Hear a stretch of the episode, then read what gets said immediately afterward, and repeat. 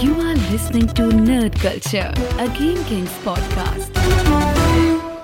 Yes, zijn we. Nieuwe Nerd Culture podcast. Het heeft even geduurd. Maar we hebben Daan de Wit terug bij Nerd Culture. We hebben, ik denk, een jaar of twee geleden een podcast opgenomen. Daan, was dat 2 jaar geleden? Misschien wel langer zelfs. Ik weet het niet eens meer. Zou zomaar kunnen, ja. Maar goed, je bent onder andere bekend als auteur en als onderzoeksjournalist. Onder andere van het boek Dossier Mexicaanse Griep. 10 jaar geleden heb je je daarin vastgebeten in het onderwerp. En we hebben de afgelopen tijd heel veel contact gehad over corona en COVID en wat er gebeurt. Ik heb afgelopen weekend opnieuw Dossier Mexicaanse Griep gelezen. En het is schokkend hoe erg we een kopie hebben gezien van wat er 10 jaar geleden is gebeurd. Dus ik denk dat het heel goed is om een gesprek te gaan hebben over wat er is gebeurd met corona. Wat er is gebeurd met corona. En hoe eigenlijk die industrie, hoe de media is gemanipuleerd. Eigenlijk allemaal verhalen die ook in Dossier Mexicaanse Griep beschreven. Hoe heb jij in de tijd de Mexicaanse griep ervaren? Hoe is jouw boek tot stand gekomen? Nou, het boek ontstond eigenlijk omdat er toen ook al eigenlijk een soort fake news was. Het werd toen nog niet zo genoemd, maar ik hoorde allerlei geruchten. En je kent me ook van de website Deep Journal. Ik heb al, op een gegeven moment ontwikkeld een soort bullshit detector. En ik dacht, nou, dat moet ik eens even goed gaan uitzoeken.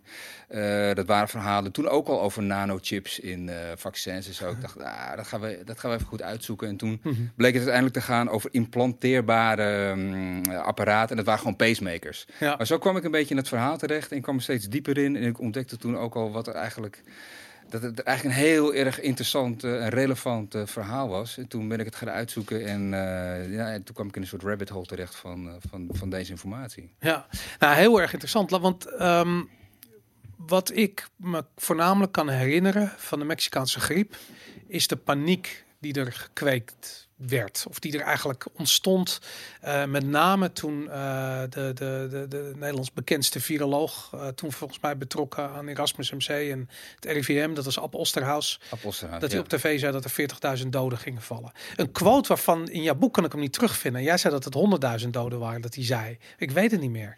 Nou, hij is toen echt bekend geworden ook door DWDD. Dat was natuurlijk een enorm platform waar hij zijn verhaal kon vertellen. En toen ook meteen wees op wat nu nota bene weer gebeurt, de Spaanse griep. Ja. En dat zit ver in het collectieve geheugen hoe ontzettend erg dat was. En dat was ook echt een wereldramp natuurlijk. Mm-hmm. Maar dat laat een beetje zien hoe die mensen denken. Ja. In welke denktrand ze bezig zijn. En het was ook zo dat op de voorpagina van het RIVM-document waar ze toen bij de Mexicaanse griep mee werkten, een foto was afgedrukt.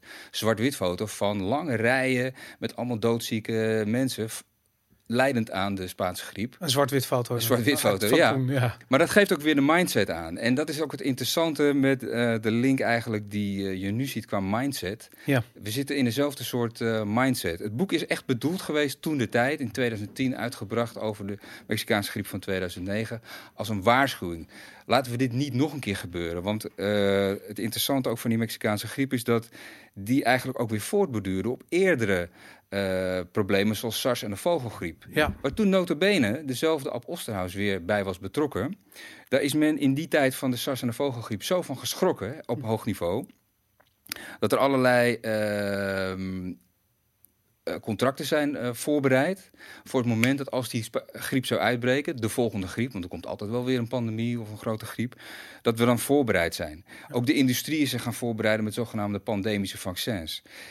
Onderdeel daarvan, dat was daarvoor nog nooit gebeurd.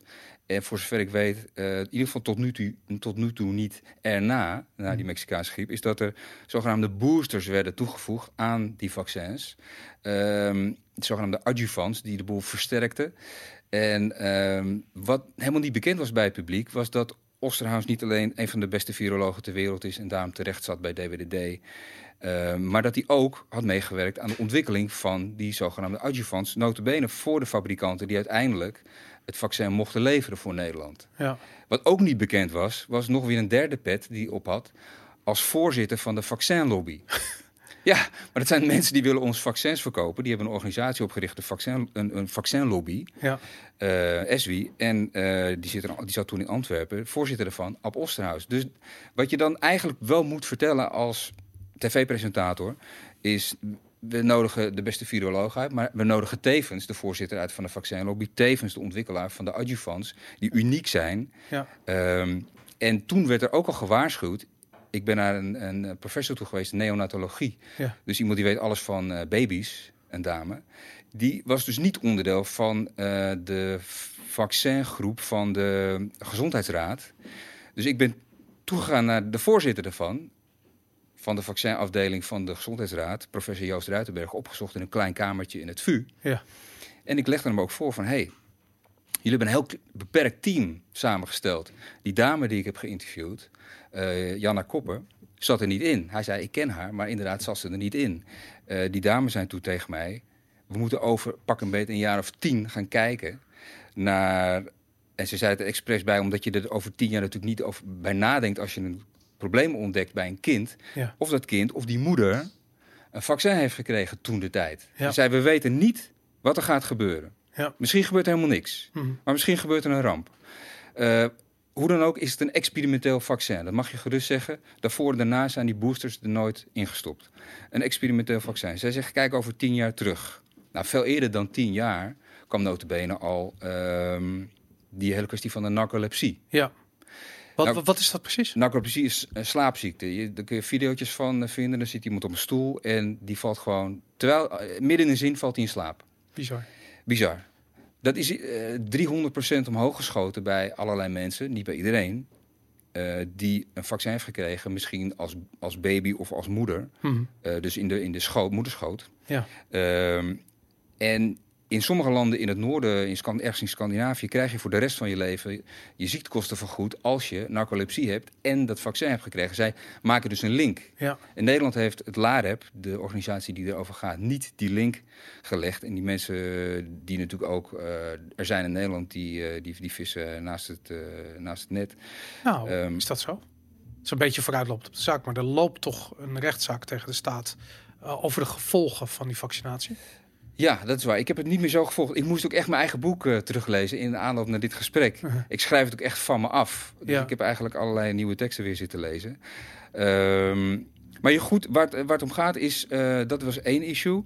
Maar wat echt heel belangrijk was, want je had het over, het is een kopie eigenlijk wat hierin staat van wat nu gebeurt. Uh-huh. Precies wat ik wilde voorkomen. Ja. Eén element daarvan was de te kleine teams.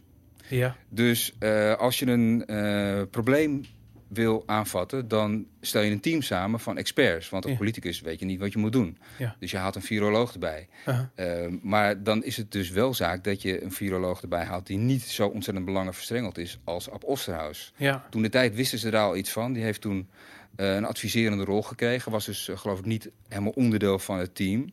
Maar ik heb ook gesproken met iemand anders die er niet in zat. Mm-hmm. Namelijk epidemioloog Luc Bonneux, een Belg die in Nederland werkt en woont. Die zei, ja, die Ab Osterhaus, dat is, hij noemde dat de grootste aap op de rots. Hij zei, als iemand... Hij heeft zoveel autoriteit, maar ook zoveel presence en zo. Hij is zo overdonderend, dat als hij gaat praten, dan zwijgt iedereen. Ja. Dus dan kan hij wel een adviserende functie hebben, maar dat is eigenlijk meer een formaliteit. Ja. Dus, en die Luc Bonneux zat er trouwens ook niet in dat team. Dus je stelt een veel te klein team samen, dan krijg je natuurlijk ook een bepaalde uitkomst. Ja. Dat is ook niet zo gek. Dat probleem, daar zijn we nu weer tegenaan gelopen in deze periode. Ja. Dat was hopelijk een les geweest van die Mexicaanse griep. Eigenlijk had ik het boek moeten noemen De Lessen van de Mexicaanse Griep, was een betere titel geweest. Nu staat het Dossier Mexicaanse Griep. Ja. Klinkt heel saai, heel stoffig. Het was ook echt bedoeld als een dossier. Nou, wat ik zo interessant vind, want jouw boek begint met een tijdlijn van hoe dat proces zich ontwikkeld heeft. En ik heb het eigenlijk in de tijd een beetje... Ik heb het heel bewust meegemaakt. Maar ik heb die tijdlijn had ik niet meer zo voor ogen. En als je dat dan ziet, dan zie je gewoon letterlijk de momenten waarop dat had je toen ook al, dat Outbreak Management Team, dat OMT. Ja. Dat die op een gegeven moment kiezen voor de meest rampzalige scenario's. Ja. En daar vervolgens een protocol in gang zetten, helemaal geënt op die scenario's. En zelfs als die scenario's niet meer helemaal lijken te kloppen, dondert niet, want het protocol moet gevolgd worden. Ja. En dat is precies wat er nu gebeurt. Dus je ziet dat het nu op dit ogenblik bij corona, zie je dat er gewoon een protocol wordt gevolgd, ongeacht of dat nog iets te maken heeft, enige relatie heeft met de werkelijkheid. Dus om een goed voorbeeld te nemen, het lijkt er nu op dat we zitten nu 2 weken, als we het opnemen, 2 weken na die massale demonstratie op de Dam. GGD in Amsterdam heeft gezegd van nou, er lijkt geen sprake te zijn van een significante uitbraak of iets dergelijks. Dus blijkbaar is die verspreiding van het virus in de openlucht is toch allemaal, dat gaat helemaal niet zoals men gedacht had. Je zou zeggen van nou, het lijkt op zijn eind te lopen. Er liggen nog maar een handvol mensen op de intensive care. Het worden er steeds minder. Het lijkt me nou niet helemaal het juiste moment om een noodwet in het leven te roepen die onze burgerrechten wegneemt. En toch is dat traject ingezet en zal het worden voortgezet. En dat vind ik zo eng aan deze hele shit, is dat er blijkbaar een paar apen op die rots kunnen roepen van de wereld gaat ten onder. En vervolgens wordt er een scenario uitgerold wat alleen nog maar oog heeft voor die aspecten. En niet meer kijkt naar de werkelijkheid. Er kan niet worden bijgestuurd. Er gebeurt helemaal niks. Het wordt gewoon, het hele protocol wordt afgerold. En ik vind dat... heb jij enig idee hoe dat komt? Nou, je noemt het woord protocol ook. Hè? Op een gegeven moment gaan de treinen rijden. En als die treinen eenmaal gaan rijden, dan krijg je heel moeilijk weer tot stilstand of op een ander spoor. Ja. Dat is toen ook gebeurd met die Mexicaanse griep. We kunnen het zo meteen misschien ook nog hebben over corona nu. Maar het is ook wel aardig om nog een paar dingen aan de luisteraar te vertellen over die Mexicaanse griep. Toen de tijd was er kort voor de uitbraak van de pandemie, was er een bijeenkomst van de industrie met de WHO. Die zijn bij elkaar gaan zitten. En die hebben toen in feite de definitie van wat een pandemie is verlaagd. Korte tijd later is er ineens sprake van een pandemie. Ja. Dat er eigenlijk helemaal niet veel aan de hand was. Dus daar zie je al de invloed van de industrie. Ja. Op een ander moment zie je ook dat er protocollen worden verlaten. Bijvoorbeeld er wordt gefast-tracked. Dus dan wordt er sneller een vaccin voor elkaar gekregen. Omdat in die mindset zit ook het idee van we moeten externe oplossingen zoeken. We moeten iets doen. Er zit een heel erge drive om dingen te doen. In plaats van dat je bijvoorbeeld kijkt naar wat er van nature al gebeurt. Zoals herd immunity. Ja. Of dat mensen in de buitenlucht kunnen zijn en daar veel meer bescherming vinden tegen een virus. Ja. Dus er wordt heel erg gekeken naar in actie komen. En als je dus, wat ik net al zei, een te klein team samenstelt en je gaat luisteren naar belangenverstrengelde virologen. Naar belangenverstrengelde organisaties zoals WHO. Maar bijvoorbeeld ook de EMA. Dus de organisatie die nu in Nederland terecht is gekomen, Europees Medicijnagentschap. Ja. Die ook voor een belangrijk deel wordt gesponsord door niet overheden, maar door commerciële belangen. Als je dat gaat doen, dan zit je eigenlijk al een heel beperkt terrein. Als je in dit geval, zoals met corona, ook nog eens een keer gaat vragen aan IC-mensen van wat heb je nodig? Ja, wat heb je nodig? Die gaan natuurlijk... ventilatoren. Ja, die gaan natuurlijk logischerwijs allerlei dingen roepen. Dan moet je dus eigenlijk als leider, als je echt wil leiden en niet wil volgen. Ja. We hebben eigenlijk leiders die volgen. Hè? Ja. Die volgen dus. Belangenverstrengelde virologen, die volgen IC-mensen. Dan moet je dus eigenlijk zeggen, nou ja, oké, interessant. We nemen voor kennisgeving aan. Maar we gaan het ook vragen aan een econoom. We gaan het ook vragen aan een wiskundige. Ja. Als je een breder team neerzet, dan kom je niet zo snel, zelf ook als politicus, in een paniekmode. Ja. In deze moderne tijden, want dit boek is alweer 10 jaar oud, heb je natuurlijk ook nog dat de overheid bijvoorbeeld dingen zoals Facebook gaat volgen en gaat zien dat er bij de bevolking een soort paniek ontstaat. Ja. Maar waar komt die paniek vandaan? Het is misschien ook wel interessant om te bekijken. Toen de tijd hadden we dus de paniek onder meer aangezwengeld door Osterhaus met zijn Spaanse griep. Mm-hmm. Die foto op de voorpagina van het RIVM-document. Nu heb je bijvoorbeeld gehad, voor jou misschien bekende kost, maar misschien voor de luisteraar nog even snel een recap. Mm-hmm. November 2019, Event 201 in Amerika. Oh ja. Een tabletop-oefening. Ik heb in het verleden ook vaak gesproken over wargames. Mm-hmm. Doen militaire wargames, soms aan tafel, soms in het echt met echte vliegtuigen. En dit was een tabletop-oefening. Kun je allemaal terugvinden op YouTube. Daarbij hebben ze ook een heel interessant, ook leuk om te bekijken, journaaltje gemaakt. Dus met een nepnieuwslezeres om er toch wat show aan te geven aan die Event 201. Ja. En dan zie je dus dat 3 organisaties die later eigenlijk best een belangrijke rol gaan spelen. Namelijk John Hopkins Instituut, Bill & Melinda Gates Foundation en World Economic Forum. Die gaan dat doen. En de uitkomst daarvan is dat in de, pak een beet, ik doe het uit mijn hoofd, in de eerste 1,5 maand. Want de test was trouwens, wat gebeurt er als er een pandemie komt van een coronavirus? Mm-hmm. November 2019. Eerste 1,5 maand, 64 miljoen doden. Letterlijk coronavirus, hè? Terwijl op dat ogenblik nog geen sprake was van maar iets in China. Maar aan de andere kant, coronavirus is een redelijk bekend. Bestaat natuurlijk al heel lang. Ja. Dus 64 miljoen doden. Dan heb je echt een serieus probleem. Dan zit je al in een bepaalde mindset op dat niveau. Want die tabletop-oefening is natuurlijk niet voor niks gehouden. Dat zijpelt door naar alle mensen die daar wat mee te maken hebben. Ook de Osterhausen van deze wereld en de RIVM's van deze wereld. Ja. Dan gebeurt corona. Ja. Dan grijpt China in. Dat is natuurlijk schrikken. Die enorme macht van China. Heel ander land. Mm-hmm. Een dictatuur in feite. Die grijpt in en die sluit de hele stad af. Dat maakt indruk op het Westen. Dan schrik je wel. Vooral als je dus ook nog die 64 miljoen doden in gedachten hebt. Vervolgens zien we Lombardije. Ja. Beseffen niet dat dat ook een uitzondering is. Met die oude mensen en de slechte lucht, zoals Maurice Dont terecht heeft gezegd. Mm-hmm. En dat er altijd grote sterfte is. Ja. Dan hebben wij hier in Nederland die carnavalsoptocht gehad. Ja, natuurlijk. Ja. En dan slaat de paniek toe. Ja. En dan is het verschil met de Mexicaanse griep dat we bij de Mexicaanse griep het zogenaamd grote probleem hadden van die 340 miljoen weggegooid geld aan die vaccins. Notabene deels nog verkocht aan Afrika, waar niet eens Mexicaanse griep was. Zijn mensen geïnjecteerd, hè? Ja, die dachten dat het voor malaria was, toch? Of niet? Nee, maar ik bedoel dat zo'n land, dat Togo geloof ik. Ja. Dat is echt ook absurd, maar goed, dat is een weggegooid geld. Maar dat is nu ver achter de komma. Ja. Omdat we nu die lockdown hebben gehad. Die dus tot op de dag van vandaag wordt steeds versoepeld. Maar ja, om hierheen te komen moest ik nog een mondkapje op de pont. Ja, in de frisse lucht. Schrikkelijk, inderdaad, gênant. Maar wat ik zo interessant vind, voor mij is de corona begonnen met de beelden uit China. En echt serieus, ik bedoel, ik ben een liefhebber van zombiefilms en ik zag dat en ik heb echt zoiets van, dit is hoe de zombie-outbreak eruit zit. Dit moet serieus zijn, want anders gaan ze niet in die stad alle gebouwen dichtlassen, de boel plat gooien. Ik bedoel, die beelden waren echt verschrikkelijk. Ja. Dus ik had zoiets van, dit gaat geheid hier komen. Iedereen in Nederland had toch zoiets van, dat kan hier niet. En ik had echt zoiets van, dat gaat hier ook naartoe komen. En het bizarre is dat ik, toen dat in Italië losging, dat ik dacht van daar komt het.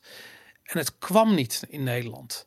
En ik moet je ook zeggen dat ik zelf in mijn omgeving ook veel mensen zag die ziek waren. En die waren helemaal niet zo heel erg ziek. Er was eigenlijk niet zoveel aan de hand. Wat wel aan de hand was, dat iedereen die ziek werd, in paniek raakte. En echt zoiets had van, maar ik heb het. Ik lig zo meteen aan de ventilatie op de intensive care.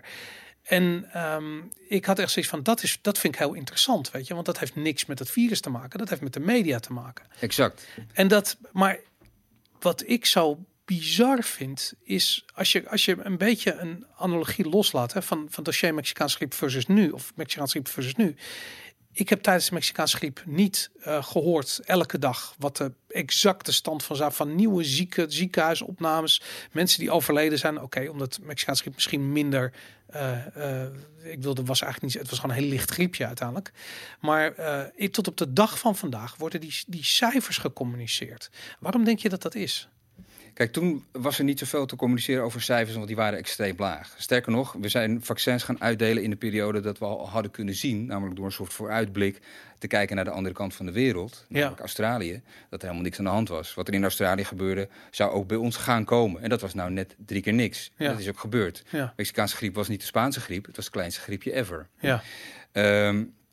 Maar toen was er dus niet zoveel te communiceren qua ramp. Er was wel echt sprake van, dat klinkt een beetje sensationeel, maar dat kan je echt wel zeggen, van een angstcampagne door de overheid, die we nu dus ook weer zien. Mm-hmm. Maar wat er nu bij is gekomen, nu met corona, is dat de media ook er echt zijn op ingesprongen. Aan de ene kant is dat te begrijpen als je een beetje denkt vanuit journalistiek, vanuit items maken. Iedereen wil een mooi item maken. Ja. Dus de redacteur wil een mooi item maken. De regisseur van het journaal, bij wijze van spreken, dat ene journaal wil een mooi item maken. De hoofdredacteur van het hele journaal wil dat er kijkcijfers zijn. Het enige probleem is dat als je alleen maar cijfers communiceert in zo'n beginfase en je doet niet de context, de benodigde context. Als je niet zegt, er zijn 1000 doden, maar vorig jaar waren er ook 1000 doden, dan snapt niemand dat. Ja. En dan heb je een mooi item en heb je veel kijkers, maar je draagt in feite bij aan de situatie waar we nu in zitten, zonder de media, de reguliere media en hun verlaten op de overheid. En niet kijken naar andere experts. Eigenlijk precies wat de overheid heeft gedaan, te klein team samenstellen. Ja. Dat trek je door En dan kijk je als media naar alleen naar dat de kleine team. Meteen al vanaf het eerste begin, ja, dan hebben we het volgens mij echt over eind februari, was nota bene iemand die ik al citeer in dit boek, Wolfgang Wodarg, toen nog een hoge functie bij de WHO, arts en politicus, ja, die zei, geen paniek, laten we goed opletten. We hebben als mensheid al veel vaker met virussen gehandeld, gedeeld. Dat moet je op een bepaalde manier doen. Die heeft nu 10 jaar later een website opgericht en zegt nu weer geen paniek. Ja. Dat was een van de mensen, meteen al in het begin, die je ook had kunnen interviewen. Ja. Maar waarom gebeurt dat niet? Ik ben heel benieuwd hoe jij dat ziet. Want de vraag is namelijk, zit er iets achter? Of is het gewoon echt journalistieke media-opportunisme? Kijk, ten eerste zijn journalisten ook mensen. Met een broodrommel achter op een fiets en een werk gaan, bij wijze van spreken. En een mooi item willen maken, precies wat ik net zeg. En ook bevangen kunnen worden door paniek. Ja. Aan de andere kant heb je als journalist wel echt een taak. En de afgelopen paar dagen, we nemen dit nu op 17 juni 2020... is naar voren gekomen hoe bij de Volkskrant, en dat is gewoon maar een voorbeeld, maar de hoofdredacteur daarvan vertelde, nou ja, in de beginfase zagen we het RIVM en dachten we moeten één lijn trekken als krant met het narratief, het verhaal. En we gaan de lijn volgen van het RIVM. Nou, dat is een discutabele... Dat is rampzalig. Hoe kan je als journalist, als nieuwsorganisatie zeggen van ja, we gaan gewoon, dat is het nieuws, dat volgen we. Weet je, waarom horen we... Het is in ieder geval niet journalistiek. Nee. Dus vervolgens had je een uitzending van Medialogica, Human VPRO, die hem ook nog weer heeft geïnterviewd. Daar vertelt hij min of meer hetzelfde, want wat ik net vertelde, dat is een citaat uit NPO 1 Radio Maart, geloof ik. Ja. Maar in die uitzending van Medialogica zit ook Tasselaar van RTL Nieuws. Die zegt iets soortgelijks. En dan volg je dus een bepaalde lijn. Terwijl je ook zou kunnen zeggen, weet je wat, we vertellen wat de overheid wil communiceren. Maar we gaan ook naar zo'n Wodarg toe. Ja. Het gevolg daarvan was, en dat was natuurlijk 10 jaar geleden nog niet zo echt, dat er nu een heel alternatief circuit ontstond. Ja. Lockdown TV. Was iemand, een heel slimme jongen uit Londen, die mensen ging interviewen, zoals ene Levitt. Ik heb die Luc Bonneux, die ook al in het boek nota bene staat, die heb ik niet zo heel lang geleden opgebeld en geconfronteerd met de feiten van één zo'n lockdown-tv-uitzending met ene professor Levitt. Ja. Die Bonneux zegt, ja, Levitt, dat is echt een grootheid. Nou, die wordt dus geïnterviewd door een alternatief kanaal op YouTube. Ja. Je hebt ook de mensen gehad van Journeyman. Ik heb ooit een documentaire gemaakt. Die hebben hem opgenomen in een catalogus. Journeyman is echt een hele goede journalistieke organisatie. Die zijn ook allemaal mensen gaan interviewen. Zoals bijvoorbeeld John Ioannidis. Een van de meest bekende, beste wetenschappers ter wereld. En nog tal van andere wetenschappers daarna. Die vullen dus eigenlijk een soort gat op. Dat gek genoeg viel in de reguliere media. Ja. Dus je ziet toch te veel een verstrengeling van de reguliere media met de overheden.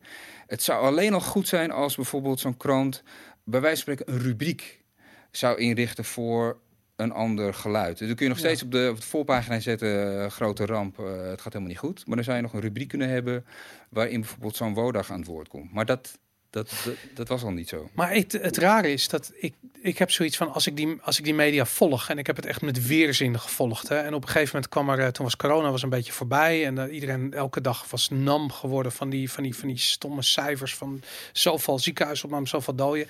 Toen kwam dat verhaal met die kinderen die ziekte van Kawasaki zouden hebben. En ze konden het niet verklaren en het zou op een of andere manier te maken hebben met corona. Dus dat is een soort auto-immuunziekte die kan optreden, een soort bloedziekte. Ik weet het niet precies, maar in ieder geval kan dodelijk zijn voor kinderen. Is in ieder geval ontzettend heftig. En we hadden de hele tijd horen gekregen van ja, de corona is heeft eigenlijk geen effect op kinderen. Er zijn geen slachtoffers van onder kinderen. Ziekte van Kawasaki is een ander verhaal. Maar door dat zo aan elkaar te koppelen, wat overigens wetenschappelijk nergens op sloeg. Omdat ze aan de ene kant kinderen hebben gevonden die positief hebben getest op antilichamen van corona. Maar ook kinderen die dat niet hadden, dus die wel die ziekte kregen.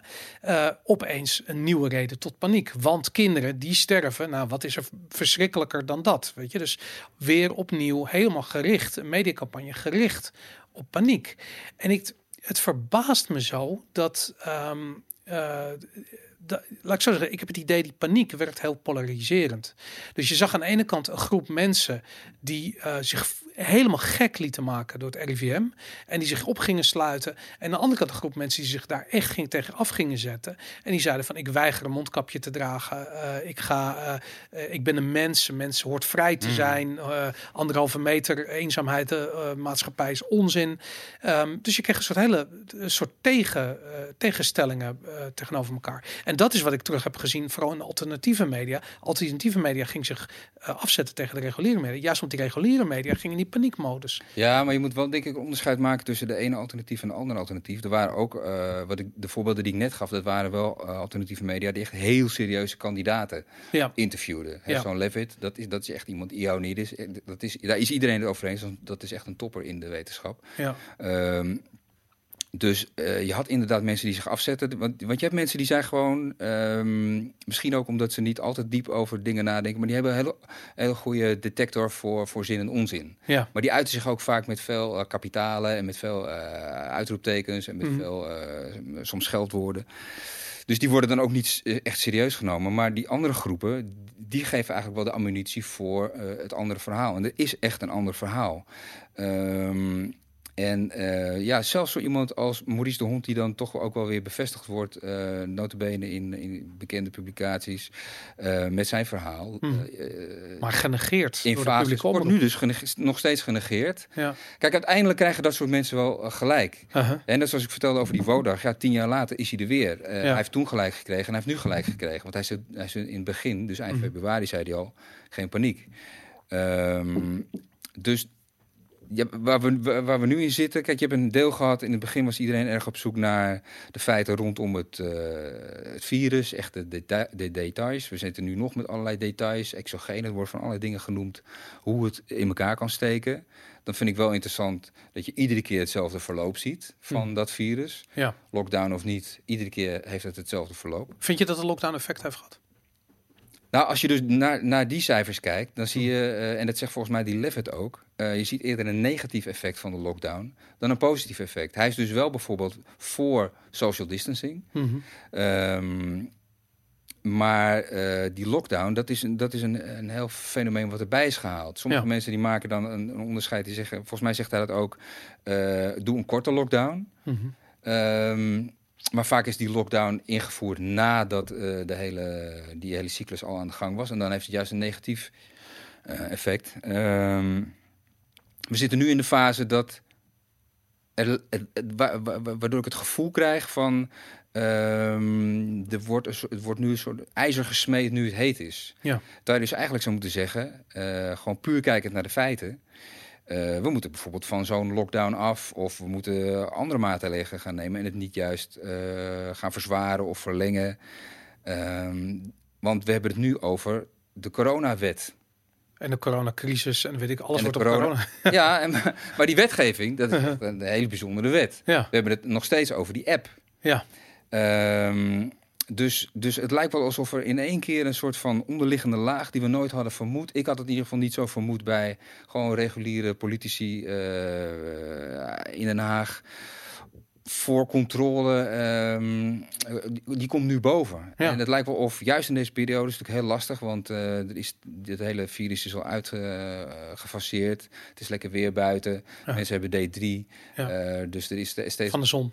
Vitamine D3. Vitamine D3. Ja, wat een van de dingen die je nodig hebt... mensen eten meer, misschien meer fruit nu ook, dus meer vitamine C. Mensen zijn gewoon steeds gezonder, steeds sterker. Ja. Maar we laten het nog niet los... Mm-hmm. En het lijkt eigenlijk steeds erger te worden. Ja. Dus waar dat dan vandaan komt, dat ligt er misschien weer achter. Ik weet het niet precies. Maar dat is niet goed. We hadden hier niet terechtgekomen zonder een stille oppositie... die zelfs nog deels mee heeft gewerkt aan allerlei moties... Ja. Waar nu dus weer die coronawet op wordt gebaseerd. En een... laten we zeggen, meewerkende media. Dus je kan wel je pijlen richten op bijvoorbeeld Rutte en het kabinet. Ja. Eigenlijk vind ik het veel interessanter om te kijken naar de rol van oppositie en media. Ja. Want er zijn altijd... Nou, omdat angst ook nog niet echt...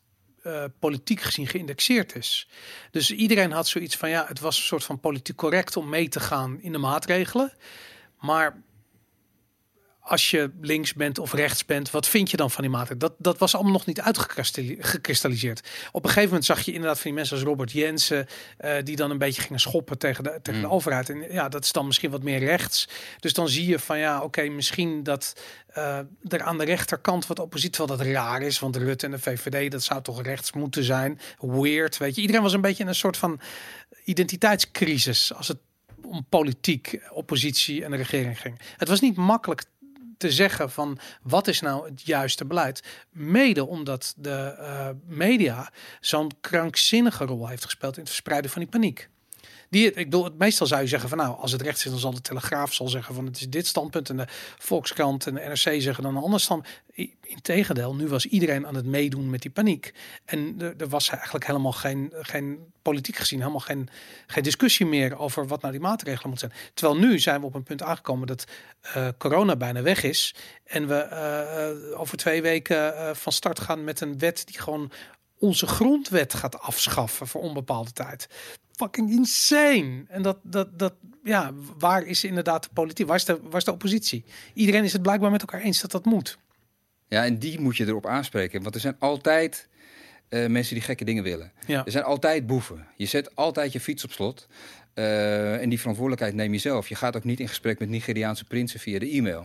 Nee, omdat je dus snapt, er zijn altijd gekken. Ja. En die willen altijd allerlei dingen doen. Mm-hmm. Maar het belang is dus van organisaties die daar eigenlijk een soort buffer tegen vormen. En dat is dan bijvoorbeeld de oppositie. Ja. Dat is bijvoorbeeld de media. Die betalen wij voor dat soort rollen. Ja. Die doen dat dus niet. Gelukkig hebben we wel extern nog weer organisaties die wel wakker zijn. Zoals bijvoorbeeld Privacy First. Ja.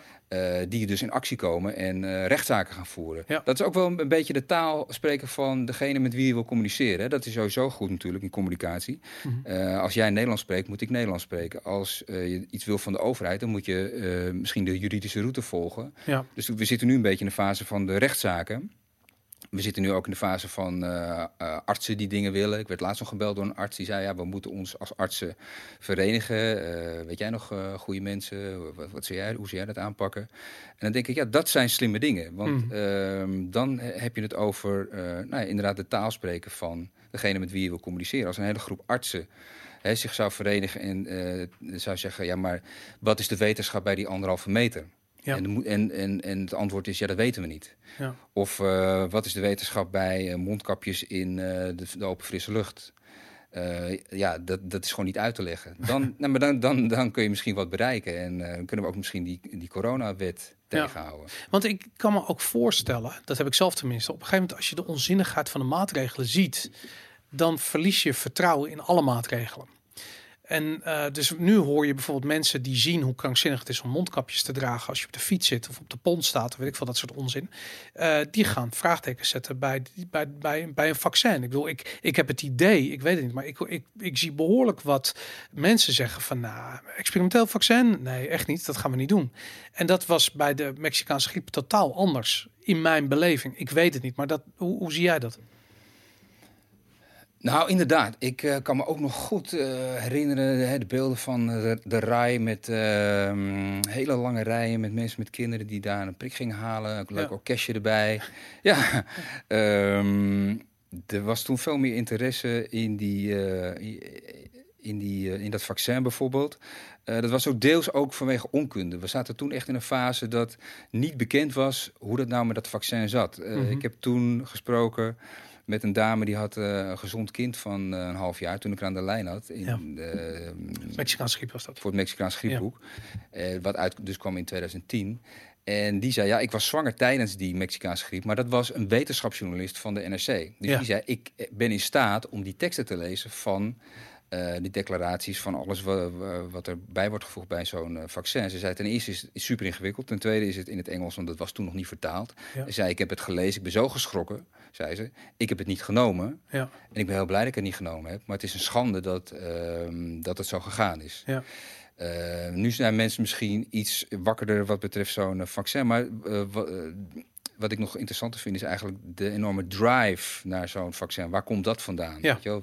Wat zit daarachter dat men dat zo graag wil? Mm-hmm. Want als je nou gewoon kijkt naar de feiten... We zitten nu, 17 juni 2020... in de categorie zware griep met deze corona. Ja. Wat je zou verwachten... bij een nieuw probleem, een nieuw virus, een nieuw bacterie... gewoon een nieuw ziekte, een nieuw probleem... is dat het heel erg gaat stapelen bovenop wat we gewend zijn aan sterfte in een land. Ja. Dus als je de normale sterfte neemt plus de oversterfte... dan verwacht je dat daar een flinke berg bovenop komt. Ja. In ieder geval zijn we er nu achter gekomen dat die hele corona... Ja, wat is daar qua sterfte in ieder geval de impact van... Ja, niet heel. Zeker op jaarbasis. Misschien in Q1 wat meer, maar in Q2 of 3... Nee, inderdaad minder. Op jaarbasis en op sterfte. Ja. Dus dat laat onverlet dat er vreselijk leed is. En deels is dat leed nog verergerd doordat we niet goed het hebben aangepakt. Hè. Recent is die video vrijgekomen, ook van die dame die in het epicentrum heeft gewerkt in New York. Ja. De undercover nurse. Ja, die heeft ook een boek geschreven, maar die heeft ook een video uitgebracht met die Journeyman. Ja. En dan vertelt ze dat de aanpak niet echt goed was met die ventilators, met die pompen.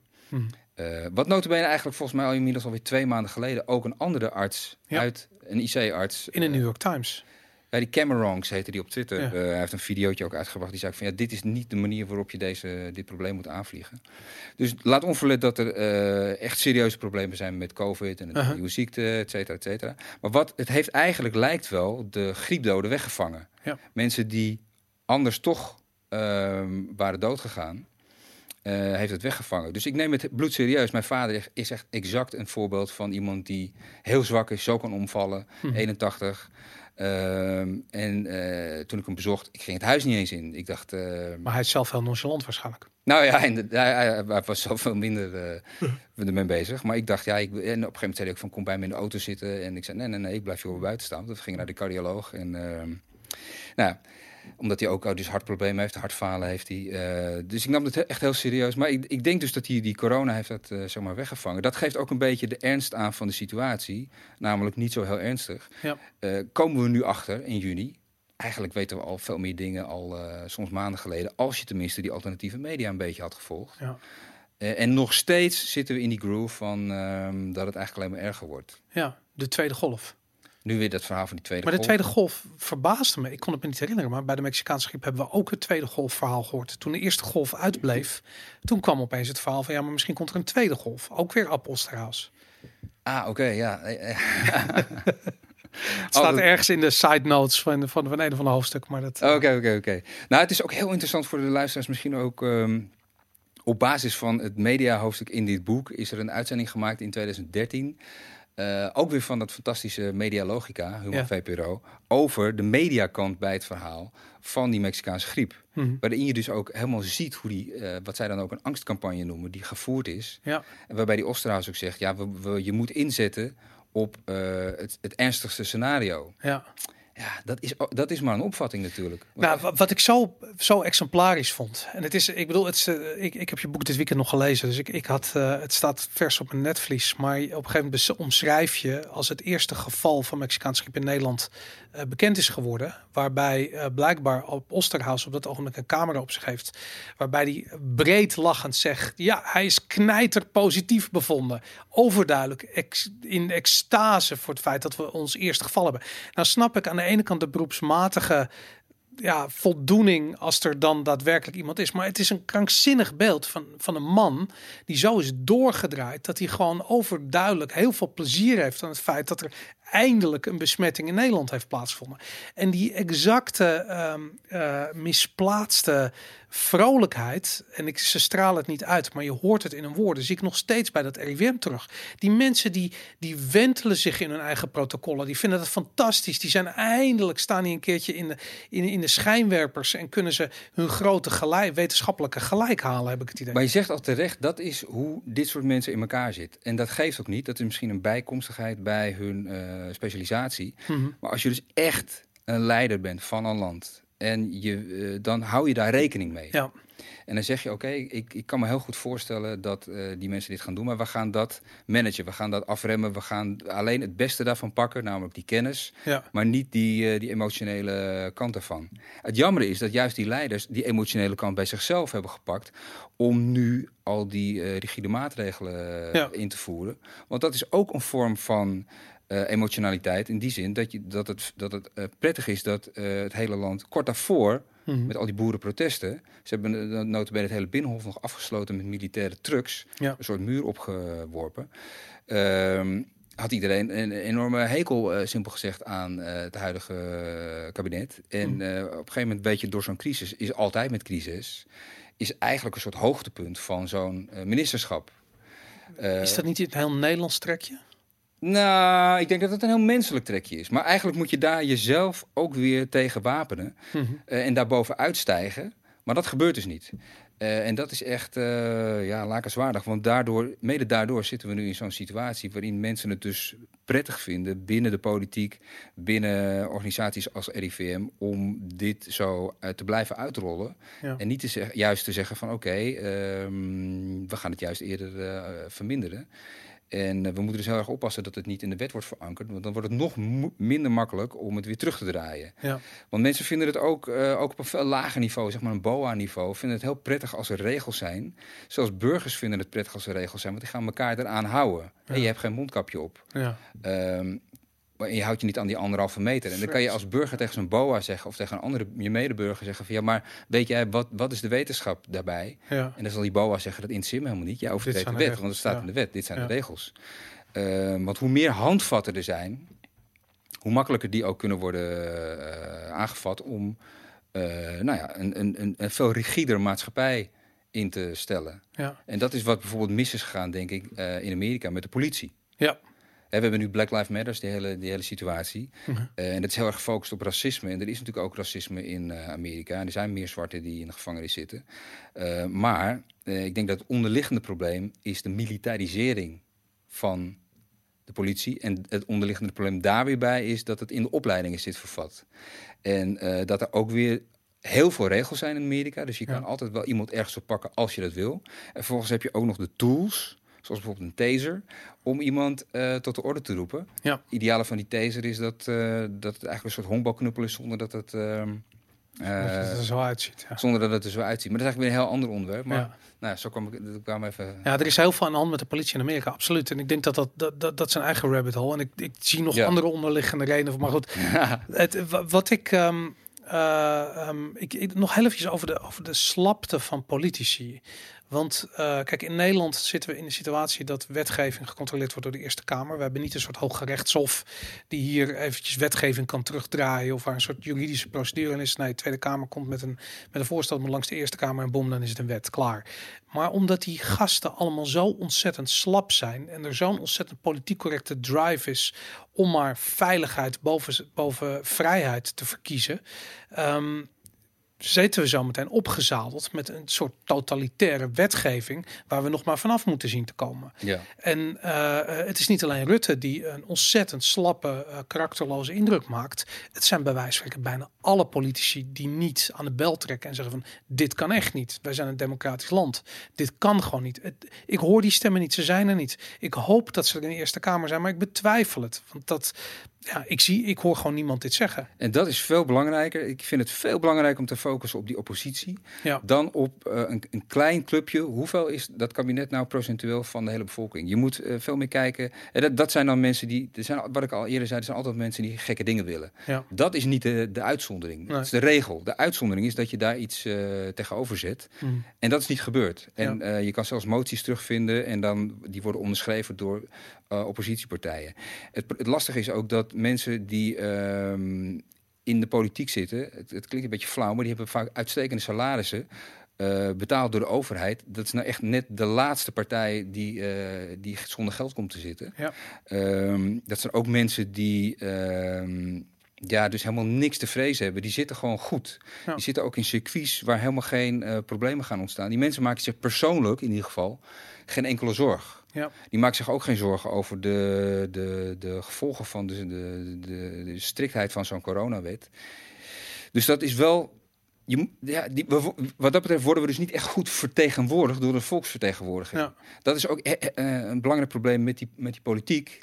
Waardoor ik eigenlijk al lang geleden de hoop heb opgegeven op de politiek. En veel meer denk je moet je veel meer focussen op organisaties daarbuiten. Zoals bijvoorbeeld zo'n Privacy First. Ja. Of ubentverdacht.nl. Dat soort clubs die er daarbuiten staan. Die dus niet afhankelijk zijn op een positieve manier van dat overheidsgeld. Want dan hebben weer geen toegang tot die mainstream media. Want die willen allemaal paniekverhalen verkopen. Dat is inderdaad een probleem. Ja.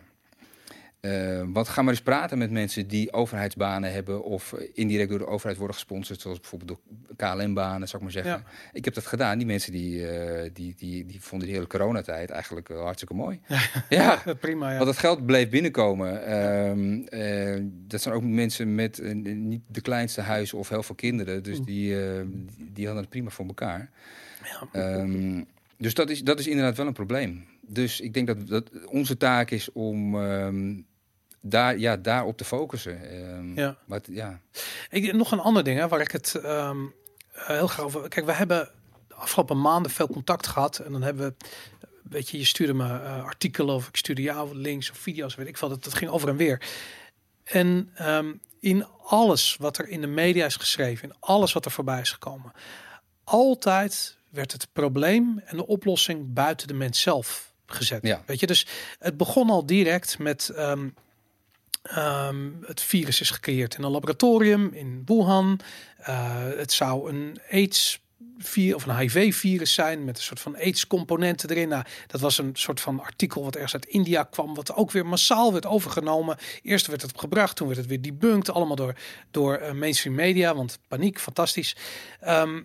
Maar mijn hele probleem daarmee is dat op het moment dat je van dat coronavirus een soort, noem je dat, een soort mens gecreëerde zombie-virus met AIDS-component en weet ik veel, hoe enger je het maakt, is het ook des te externer. Kijk, op het moment dat je iemand hoort praten over wat coronaviri zijn en dat bijvoorbeeld ten alle tijde 10-15% van de bevolking besmet is met een coronavirus, dat het helemaal niet een big deal is.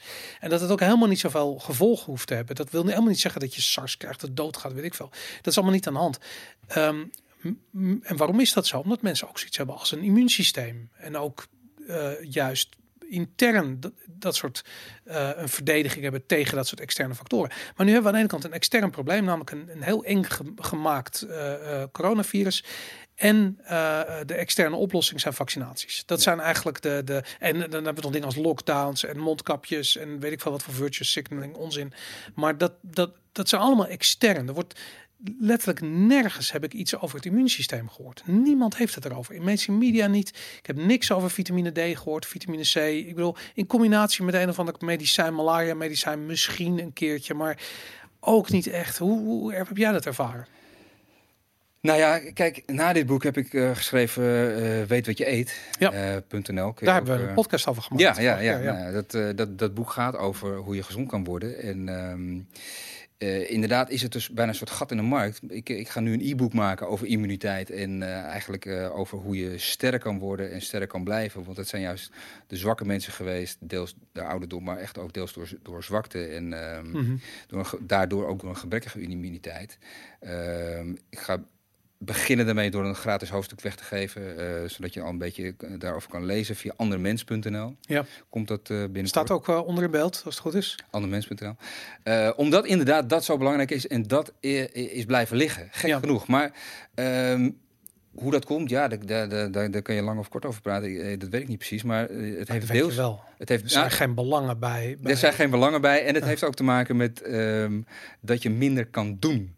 He, dus het is leuker om een actie te doen als overheid of als semi-overheid... dan dat je zegt van ja, je moet in de zon gaan lopen en zorgen dat je D3 opvangt. Maar je kan toch tegen iedereen zeggen van slik 1000 IE vitamine D... je zou het ook als overheid... Dat is toch een actie? Je zou het eigenlijk ook beschikbaar moeten stellen. Gewoon gratis vitamine D3 pillen. Zo. Voor zometeen in september. Ja. He, want dan gaat de D3 weer naar beneden. En dan geef je er meteen K2 bij. Ja. Daar heb ik een gratis e-book over geschreven. Super duo noem ik dat. Vitamine D3 en K2, want die horen echt samen. Waar kan ik dat downloaden? Ook weer op andermens.nl. Oh, vet. Ga ik doen. En dat zijn dingen die je zou kunnen doen, maar dat... ja, dat is ook gek. Uh-huh. En net als de enorme weerstand tegen bijvoorbeeld dat malaria-middel. Ja. En dat werd echt aangegrepen dat het toen in de Lancet stond van dat het een gevaar was. En het werd aangegrepen dat Trump er zo... Wat later ook weer debunked is, omdat het zo'n slecht onderzoek was. Ja, niet eens een onderzoek was. Onderzoek van The Guardian heeft dat laten zien, was uitstekend. En het werd ook aangegrepen dat Trump er zo enthousiast over was. Maar inderdaad, die Rob Elens in Meijel in Limburg... Dat was die huisarts, hè, die het voorschreef, ja. Die heeft er dus succes mee gehad. Op andere plekken is er ook succes mee geweest. Ik heb al maandenlang problemen gehad om vitamine C te kopen. Want ik slik heel graag veel vitamine C. Mm-hmm. Omdat in China er echt een enorme truck... Ik heb ook een foto van die truck gezien. Mm-hmm. Met geloof 50 ton vitamine C naar Wuhan is gestuurd. Om daar via infusen proberen mensen beter te maken. In september komen daar de uitslagen van. In New York zijn er al goede resultaten geweest met veel vitamine C. Dus er zijn allemaal allerlei manieren waarop de natuur eigenlijk handvatten biedt om gezond te worden.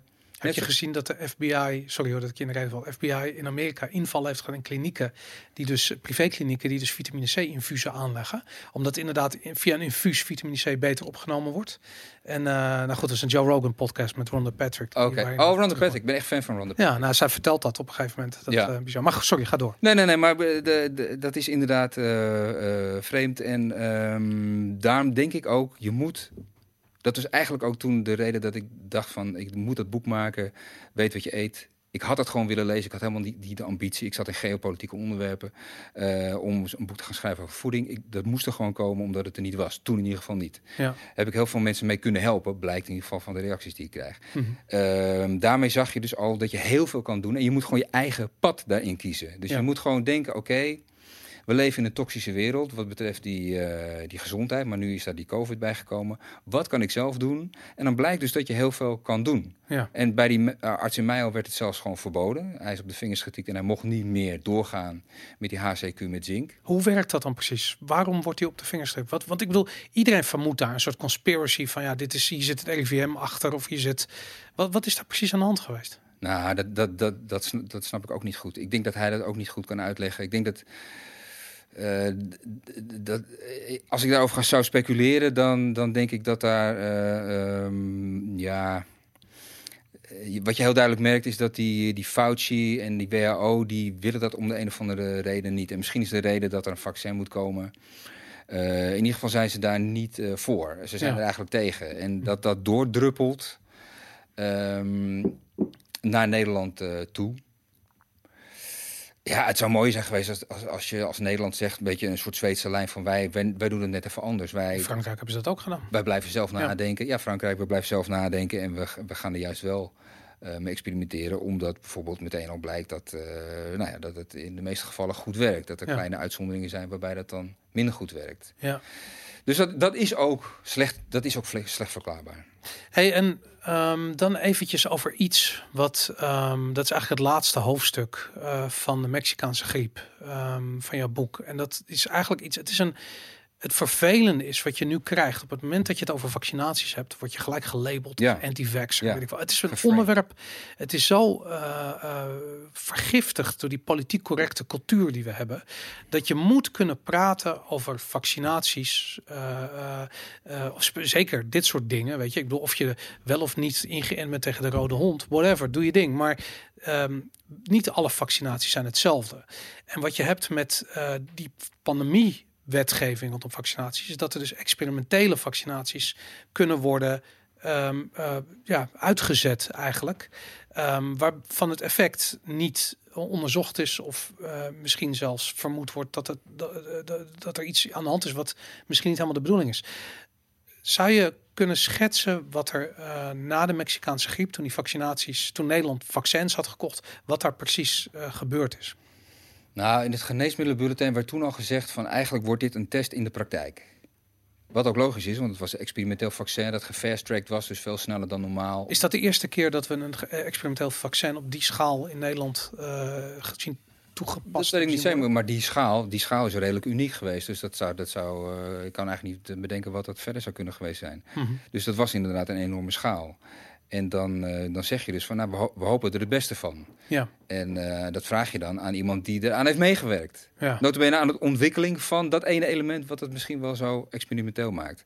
En nu worden er weer dingen gefast-tracked. Dus als er nu weer een vaccin komt, dan is dat weer een experimenteel vaccin. Maar heel even over toen, hè? Want ja. ik wil het ook zeker over nu hebben. Maar kijk, het grote verschil tussen corona en de Mexicaanse griep is dat we nu nog midden in corona zitten. Ja. En dit 10 jaar geleden is.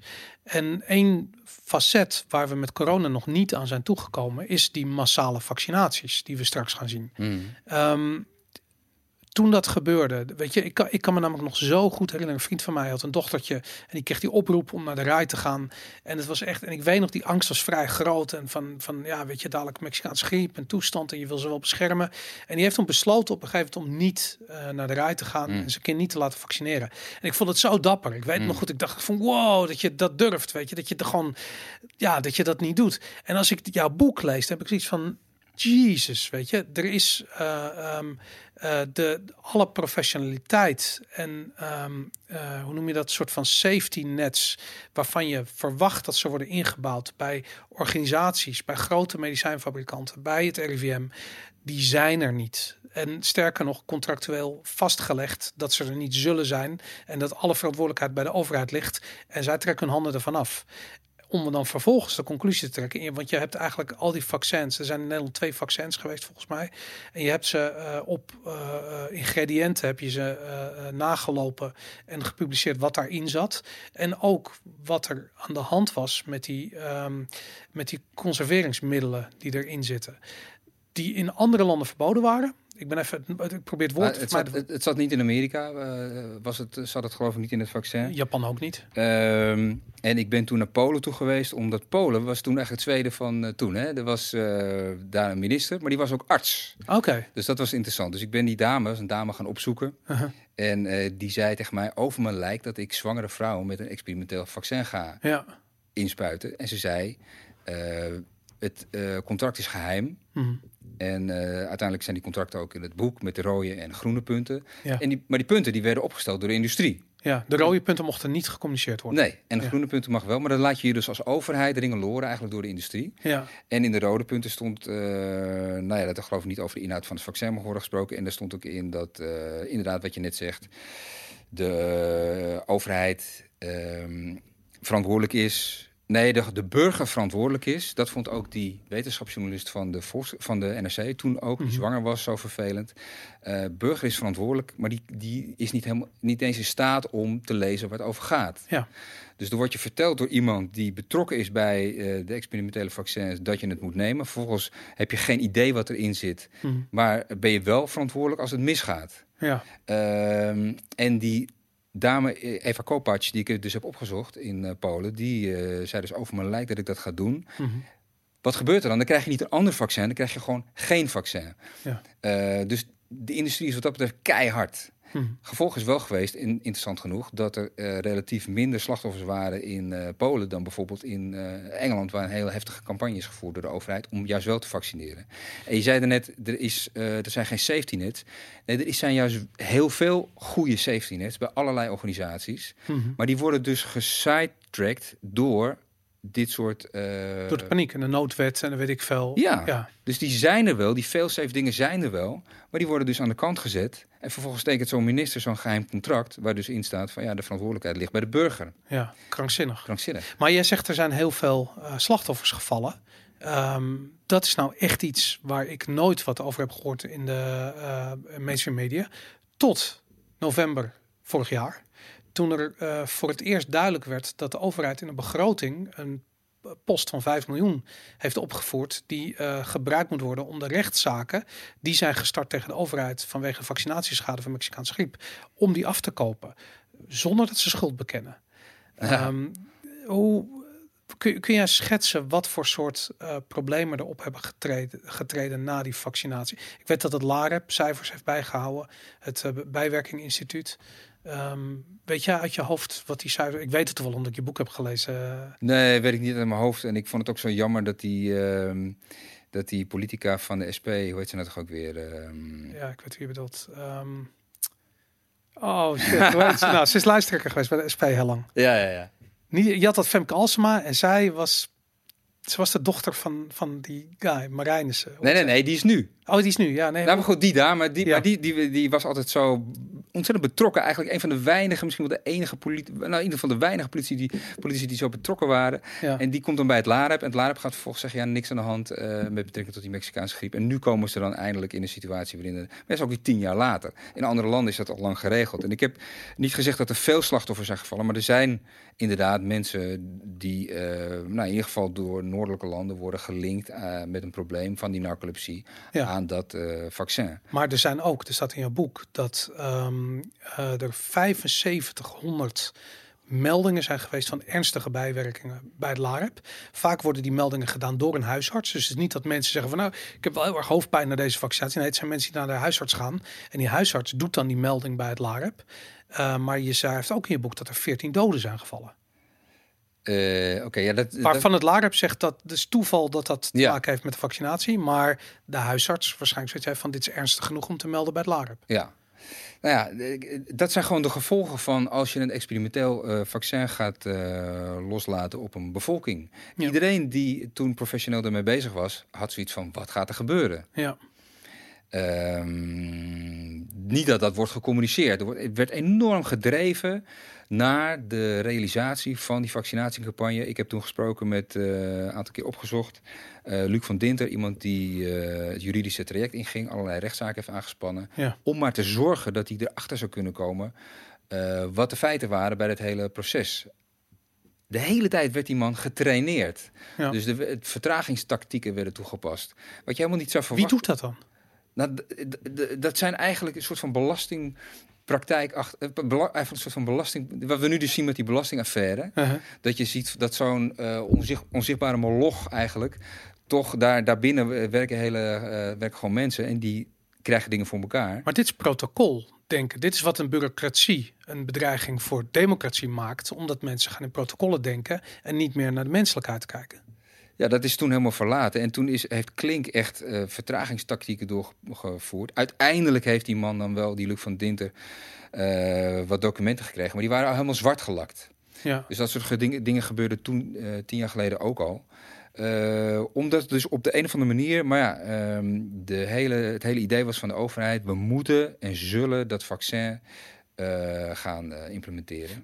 Maar ik ben zo benieuwd, waarom? Wat heeft de overheid te winnen met het uitgeven van... wat is het, 340 miljoen? Zoiets? Ja, zoiets. Zoiets aan die vaccins. Waarom doen ze dat? Ik bedoel, ik snap de incentive van de industrie. Van Ab Osterhaus, dat die gewoon, weet ik veel, een paar ton meekrijgt. Dat snap ik. Maar die overheid, waarom? Dat is wel een goede insteek. Wat zijn de incentives? Bijvoorbeeld, dat is dan zeg maar de kant van het advies. Ja. Dan is er de minister en die wil zich helemaal indekken. Ja. Die Ab Klink, die denkt, ik wil niet juridisch aansprakelijk zijn. Uh-huh. En wat er dan vervolgens gebeurt, is dat hij alles doet om te zorgen dat het niet gebeurt. En wat doe je dan? Dan ben je het enige land ter wereld, want we denken we zijn een rijk land, waarin er 2 vaccins beschikbaar zijn voor elk lid van de bevolking. Uh-huh. Dan weet je van tevoren al, dat gaat nooit helemaal worden opgebruikt. Ja. Maar... Het ging om geld en ik heb letterlijk die Joost Ruitenberg, die professor, dus de leider van de vaccinafdeling van de Gezondheidsraad, zijn schouders zien ophalen toen ik met hem aan het praten was over dat geld. Ja. Ik vond het zelf ook helemaal niet interessant, dat geld. Nee. Maar die man vond het ook helemaal niet interessant. Niemand vond het eigenlijk interessant. Ja. Het is jammer voor de belastingbetaler. Ja. En in dit geval is er eigenlijk ook helemaal niet naar geld gekeken met die lockdown. Ja. Omdat ik dus ook denk dat de mensen die daarover gaan... helemaal niet geïnteresseerd zijn in... het kan het schelen wat café op de hoek failliet gaat. Weet je, want die zitten zelf goed. Ja. Persoonlijk goed. Ja. Dus zo is dat toen gegaan. Zo'n minister dekt zich helemaal in. Mm. Dus heb je alle partijen hebben zich helemaal ingedekt. En dan is eigenlijk de enige uitzondering die dame geweest... die ik heb opgezocht, die arts, die minister van Gezondheidszaken in Polen... die zich dat wel aantrekt. Ja. En die vaart een andere koers en die krijgt meteen een klap om de oren van... oké, dan krijg je gewoon helemaal geen vaccin. Maar prima toch? Doei met je vaccin. Zij heeft gelijk gekregen. Ja, zij heeft gelijk gekregen. Maar heeft ze waardering gekregen van de Poolse bevolking, vraag ik me af. Ja, dat weet ik eigenlijk niet zo goed. Achteraf, want ik weet zeker, als straks, als jou, weet ik veel, misschien schrijf je er een boek over en anders doet iemand anders het wel. Maar als we terug gaan kijken over 10 jaar naar hoe Zweden deze periode is doorgekomen en blijkt dat het goed was, dan is dat een soort van een bizarre... Hoe noem je dat? Een vuurtorenlicht van inzicht en van lef hebben om volledig tegen de stroom in te gaan van de Wereldgezondheidsorganisatie. En gewoon je eigen beleid te maken, geen lockdown te doen. Hoewel het natuurlijk allemaal wat genuanceerder ligt in Zweden. Want mensen werd wel gevraagd om er aan mee te doen. En de angst die je via media kreeg, die was daar ook. Dus mensen deden wel een soort van vrijwillige lockdown. Dus het is maar de vraag hoe dat uitpakt. Maar toch, ik bedoel, nu zou je terug moeten kijken naar Polen. En terwijl hier rechtszaken gaan lopen tegen de overheid over de schade, vaccinatieschade van de Mexicaanse griepvaccinatie. Dan zou daar een soort van op zich blijdschap moeten zijn dat dat niet heeft plaatsgevonden. Ik kan me heel goed voorstellen dat hij er was. En ik kan me ook voorstellen dat beleidmakers nu zich helemaal geen zorgen maken over die rechtszaken. Over 10 jaar, want ze zijn al weg. Ook, maar wie kent nu Ab Klink nog? En wie maakt Ab Klink wat nog? Want die man heeft gewoon gedaan wat hij kon. En dat is precies het argument wat nu ook zal gelden. Bij wijze van spreken Rutte. En nogmaals, je moet niet naar Rutte kijken, maar je moet naar de oppositie kijken die meewerken aan die moties en aan de media. Want zonder de oppositie en zonder de media had dit nooit gekund. Ja. Maar goed, het zal Rutte zijn die op het hakblok komt te liggen. En die zal altijd zeggen, wat maak je me nou met je rechtszaak? Want ik heb alles gedaan wat ik kon. Ik heb jullie willen redden. Ja. Sterker nog, ik heb alles gedaan. Ik heb de hele economie geofferd, van jullie kleinkinderen tot jullie kleinkinderen aan toe, om te zorgen dat die mensen op de IC... een ventilatorpomp zouden krijgen. Ja, dat is, en je kunt er inderdaad weinig tegen inbrengen. Bizar. En nu staan we dus op het moment... Als je de Mexicaanse griep met corona zou moeten vergelijken, waar zijn we dan nu? Nou, we zijn gek genoeg. Mensen zoals jij en ik, die vaak misschien wel elke ochtend... heb ik tenminste maandenlang gedaan, tot die corona hebben gewend om te begrijpen. Uh-huh. Die er wat dieper in zitten, die kijken al terug. Ja. Maar we zitten er nog middenin. Ja. Dus dat is het gekke. Dus wat we nog gaan krijgen is die vaccinatiecampagne. Mm. We krijgen nog een soort angstcampagne zo meteen in september. Dan beginnen we nou ja, ik weet niet of die komt, die golf. Maar in ieder geval komt er dan weer wel een soort van campagne van... omdat mensen weer gaan sniffelen, omdat die D3 weer naar beneden gaat. Ja. En vitamine C is al niet te hoog. Dat mensen misschien verkouden worden en gaan denken aan corona. Dus dan krijg je dat hele verhaal. Mm-hmm. Dus dat gaat allemaal nog komen. Wat je mag hopen is dat mensen nu wakker worden, snappen wat er aan de hand is, snappen waar deze lijn, als je die lijn doortrekt, naartoe gaat. Ja. Nu wordt het ijzer gesmeden nu het heet is. Ja. Het is gewoon een soort spel aan de gang eigenlijk, dat je mensen hebt die iets voor elkaar willen krijgen. Je hebt faciliteerders, zoals bijvoorbeeld die oppositie en die media, en je hebt kritische mensen en organisaties zoals bijvoorbeeld Privacy First, die proberen allemaal de boel te bewegen, maar de lijn is in ieder geval steeds meer controle, steeds meer afhankelijkheid van de staat. Daar heb je waarschijnlijk met Willem Middelkoop ook over gehad. Mensen komen steeds meer afhankelijk van die staat, die vervolgens ook weer eisen gaat stellen van jij moet dit, jij moet dat. Mm. Er komt steeds meer controle, wordt steeds meer afgedwongen. Dus we gaan steeds meer richting een soort van, laten we zeggen, Chinees model. Ja. Als je naar de toekomst wil kijken, moet je gewoon clipjes gaan bekijken van hoe het er nu aan toe gaat in China. Ja. Ik sprak laatst iemand die zit in Mongolië, die zei ja, je betaalt met je gezicht. Ook op de markt. Ja. Dat is daar helemaal doorgevoerd. Dus een technocratie. Ja. Ik zag laatst ook een andere clip. En dan hadden ze kinderen een soort hoofdband gegeven, waardoor ze meteen konden zien hoe goed de concentratie was. Oh ja, werd 1 op 1 doorgespeeld naar de docent. Maar die docent speelt het weer door naar de ouders. Jongen, je hebt vandaag niet goed opgelet. Dat kan beter. Ja. Techniek werkt nog helemaal niet goed. Maar dat ze het überhaupt doen, is al sterk. Dus daar is waar het naartoe gaat. Daar moeten we niet heen willen. Om de een of andere duistere reden heeft deze corona iets losgemaakt bij onze autoriteiten Ja, je zou dus kunnen denken, lag dat al klaar en wordt deze corona nu aangegrepen? En is het niet eens een goede tool? Want wat ik al zei, de impact van corona bovenop wat we al weten van gewoon sterfte en gewone griep is eigenlijk nihil. Ja, ja, dat is wel waar we naartoe gaan. Wat ik vaak doe gewoon met mensen, wat ik probeer juist met iedereen te praten. Hè? Ik was laatst met een jongen aan het praten toen we weer mochten sporten, of met die jongen van de bakker. En noem ik gewoon een paar cijfers. En dan zeg ik, weet je hoeveel mensen er nu wereldwijd officieel, want die tests die zijn vaak false positives, dus die werken eigenlijk helemaal niet goed. Maar laten we gewoon zeggen dat die tests wel werken. En die worldometer, hoeveel mensen er zijn overleden aan corona? Nou, dan wereldwijd. En dan schieten mensen al vaak in de miljoenen. Want ze hebben het idee van, we wonen met 7 miljard mensen op aarde. Corona is een wereldramp, dat zal vast om miljoenen gaan. Sommige mensen hebben het over heel veel honderdduizenden. En wat is het vandaag? 450 of zo? 400, ja, zoiets wat ik weet. Ja. Pak een beet. En nou, daar zijn ze soms al verbaasd. En dan zeg ik vervolgens, wat denk je dat er ieder jaar doodgaan aan gewoon de influenza? 1,5 miljoen. Nou, ja. dat bijvoorbeeld 1,5 miljoen, maar laten we zeggen gemiddeld tot 650.000. Ja. Nou, dat is dus al veel meer dan we nu hebben met die corona. Maar goed, die corona loopt nog. En dan zeg ik, wat denk je dat er ieder jaar doodgaat aan hart- en vaatziekten? Het onderwerp van mijn nieuwe boek komt uit in september. Ja. Wat denk je dat daar aan doodgaat? Dat is dus 17,9 miljoen. Ja, zeker. En 18 miljoen. Ja, dat is iets, als je erover nadenkt, dat is dat verschil. Maar daarom dat overlijdensfetischisme. Weet je, dat vandaag zijn er 300 mensen opgenomen op de intensive care. Sinds wanneer hoor je dat soort... Ik bedoel, ik lees wel eens bij wijze van spreken in de lokale krant dat er een aanrijding is geweest en dat slachtoffers in het ziekenhuis liggen en dat ze wel of niet stabiel zijn. Maar wanneer krijg je te horen van een ziekte? Waarom hoor ik niet elke dag hoeveel had er hart- en vaatziekte slachtoffers opgenomen? Weet je, hoeveel diabetespatiënten er zijn komen te overlijden? Ik bedoel, al die dingen hoor je. Kankerpatiënten, weet ik veel. Vele malen meer dan corona. En je hoort het gewoon niet. Waarom dat fetischisme op die cijfers? Ik vind dat... Want dat is namelijk iets... Je kunt de media een boel verwijten. Hè? Ik bedoel, dat ze alles napapagaaien en dat ze niet meer in staat zijn om zelf te denken. En dat ze gewoon een belabberde kwaliteit leveren. Dat is allemaal waar.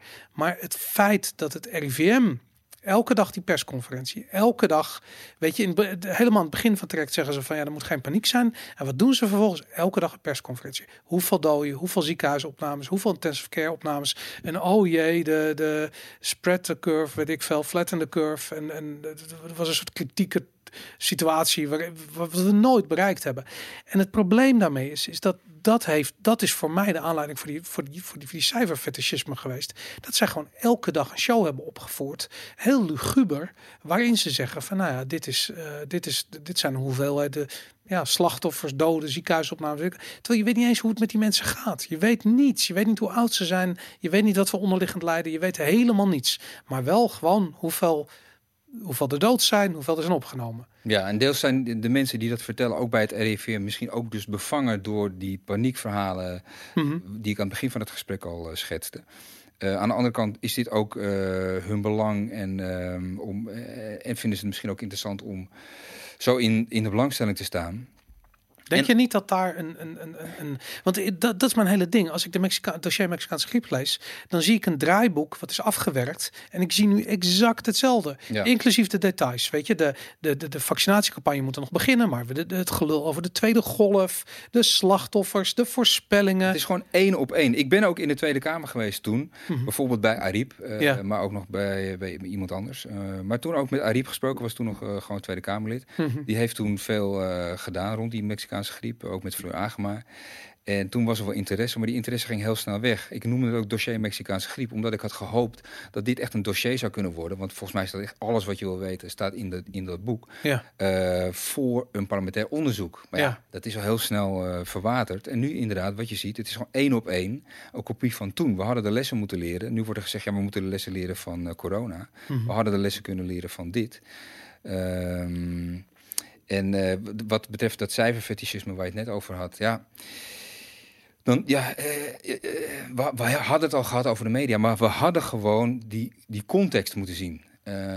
1000 doden, oké, maar vorig jaar, 2 jaar geleden, 2018, ook 1000 doden. Ja, dan wordt het al wat anders. Nu zie je vandaag de dag bijvoorbeeld, nogmaals 17 juni zitten we nu, allerlei verhalen over Brazilië. Ja. Nou, de cijfers van Brazilië zijn minder erg dan die van Nederland op dit moment. Ja. Maar je hoort wel allerlei rampverhalen. Ik kreeg laatst ook een rampverhaal toegestuurd van iemand. En dan is het wel goed om te weten, wat is dan weer de context? We missen gewoon iedere keer de context. Nou, ik vind Zweden interessant. Een goede vriend van mij woont in Zweden. Okay. En als ik zijn verhalen uit de media hoor versus wat ik hier in Nederland over Zweden lees, dat is totaal anders. Dat is verschil van dag en nacht. Dus wat je in het buitenland over Zweden leest, is van ze hebben nou een krankzinnige fout gemaakt, een fatale, weet ik veel, whatever. En in Zweden is het allemaal van, nou, het is wel oké, weet je. En onze economie is redelijk oké. En ze communiceren niet elke dag hoeveel mensen er gestorven zijn. Het is heel raar, het is totaal anders. Maar ik vind het contrast tussen hoe er in Nederland in de media over Zweden wordt gesproken versus hoe dat in Zweden zelf gaat, dat vind ik echt opvallend. Daarin zie je gewoon van die hele media is gewoon volledig politiek geladen. En die politiek die heeft zich echt soort van voor een karretje van de medicijnlobbyisten laten spannen. En daar eigenlijk is de Wereldgezondheidsorganisatie voor het grootste gedeelte gefinancierd door partijen die belang hebben bij de medicijnindustrie. En als je kijkt dat het daar begint, weet je, dat het bij die organisatie begint en dat het RIVM eigenlijk als een soort van schaap erachteraan loopt en die belachelijke ideeën van die mensen daar hier aan het in de praktijk aan het brengen is, dan snap je van uiteindelijk is het gewoon de medicijnindustrie die gewoon jou komt vertellen dat je leven in gevaar is, maar geen belang heeft bij jou, bij het overleven van de ziekte, maar belangrijk bij de verkoop van het medicijn. Niets anders dan de, hoe noem je het? Hoe heet dat in het Wilde Westen? De snake oil salesman, weet je? Ja. Nou, kijk, het goede aan zo'n vaccin is bijvoorbeeld dat je dan niet meer alleen de zieke mensen kan behandelen, maar ook de gezonde mensen. Ja, dat is natuurlijk heel interessant. En ook nogmaals, dat gebeurt is heel normaal. Maar wat je dus moet doen als overheid, is dan moet je daarvoor in de bres springen en denken aan je bevolking. Nou, dat gebeurt te weinig, omdat er misschien toch te veel dwarsverbanden zijn. Dus dat is eigenlijk heel verdrietig dat zo is. Ja. Denk je dat het een voordeel is dat vaccin er nog niet is? Maar anders had Nederland nu ook al gelijk al 500 miljoen overgemaakt naar een of andere, weet ik veel, wat voor. Ja, er zijn er wel geldbedragen, geloof ik, vrijgemaakt. Er zijn opties. Opties genomen. Dat is toen ook gebeurd. Er was toen ook al kritiek op, omdat wij zo ontzettend goed voor onszelf hebben gezorgd. En niet voor andere landen. Het is zeker goed dat er een zekere vertraging is. Maar, want dan kunnen mensen nu nog het idee krijgen van of in ieder geval gaan zien dat veel mensen eigenlijk dat er niet zoveel aan de hand is. Ja. Daarom is het ook altijd zo interessant om in gesprekken die cijfers te noemen en daarmee te communiceren van, weet je eigenlijk wel wat de cijfers überhaupt zijn? Ja. Op een gegeven moment was er de ene laatste persconferentie, dus nog niet zo heel lang geleden, zei Rutte gewoon, dat kun je terugvinden bij rijksoverheid.nl, citaat, dat hij zei iets van de strekking van, er is sprake van enorme oversterfte. Dan moet er gewoon een journalist zijn die zegt, meneer Rutte, hoe bedoelt u? Kunnen u uitleggen hoe dat nou zit met die enorme oversterfte? Ja. En als hij dat dan zou gaan uitleggen, dan zou hij vastlopen. Ja. Maar dat gebeurt niet. Nou, en sterker nog, ze doen nog iets wat ik veel schadelijker vind. En dat is dat ze zich beroepen op autoriteit. Dus dat ze gaan niet in op... Stel dat die kritische vraag gesteld had worden, dan had Rutte niet gezegd van, nou, dat zit zus en zo. En dat is al vastgeluld. Nee, dat had hij gezegd, nou, om die vraag te beantwoorden hebben we hele slimme mensen in dienst. En die doen allemaal hele slimme dingen. En die weten me dat precies te vertellen. Met andere woorden, hij ontwijkt de vraag door een beroep te doen op autoriteit. Nou, als er iets zwak is, als er iets het is van een oplichter, dan is het beroep op autoriteit. Want dan zeg je van heel veel mensen vinden dit fantastisch. Heel veel mensen hebben, hoe noem je dat? Dit is gewoon klassieke marketing onzin. En dat is wat we zijn gedaald tot het niveau waarin politici met marketing tactieken proberen de agenda van de medicijnindustrie ons door de strot te duwen. En ik vind dat echt heel erg vreemd dat ik de afgelopen 20 jaar de wereld zo heb zien veranderen, zo corrupt heb zien worden, want dat is wat het in mijn ogen is. Ja, ik word er echt kwaad van als ik erover nadenk, want het is gewoon te bizar voor woorden. Ja, het is sowieso bizar. Ik probeer altijd dat soort de emotie weg te halen. Ja, de emotie weg te halen en ook dat soort vermoedens weg te houden.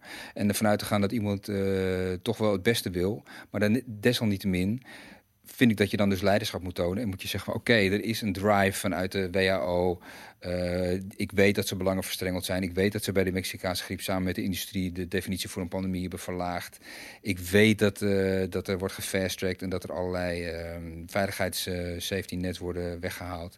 Maar ik zorg, eigenlijk een beetje zoals die Poolse dame of zoals Zweden doet, dat je gewoon je eigen man bent en inderdaad leiderschap toont.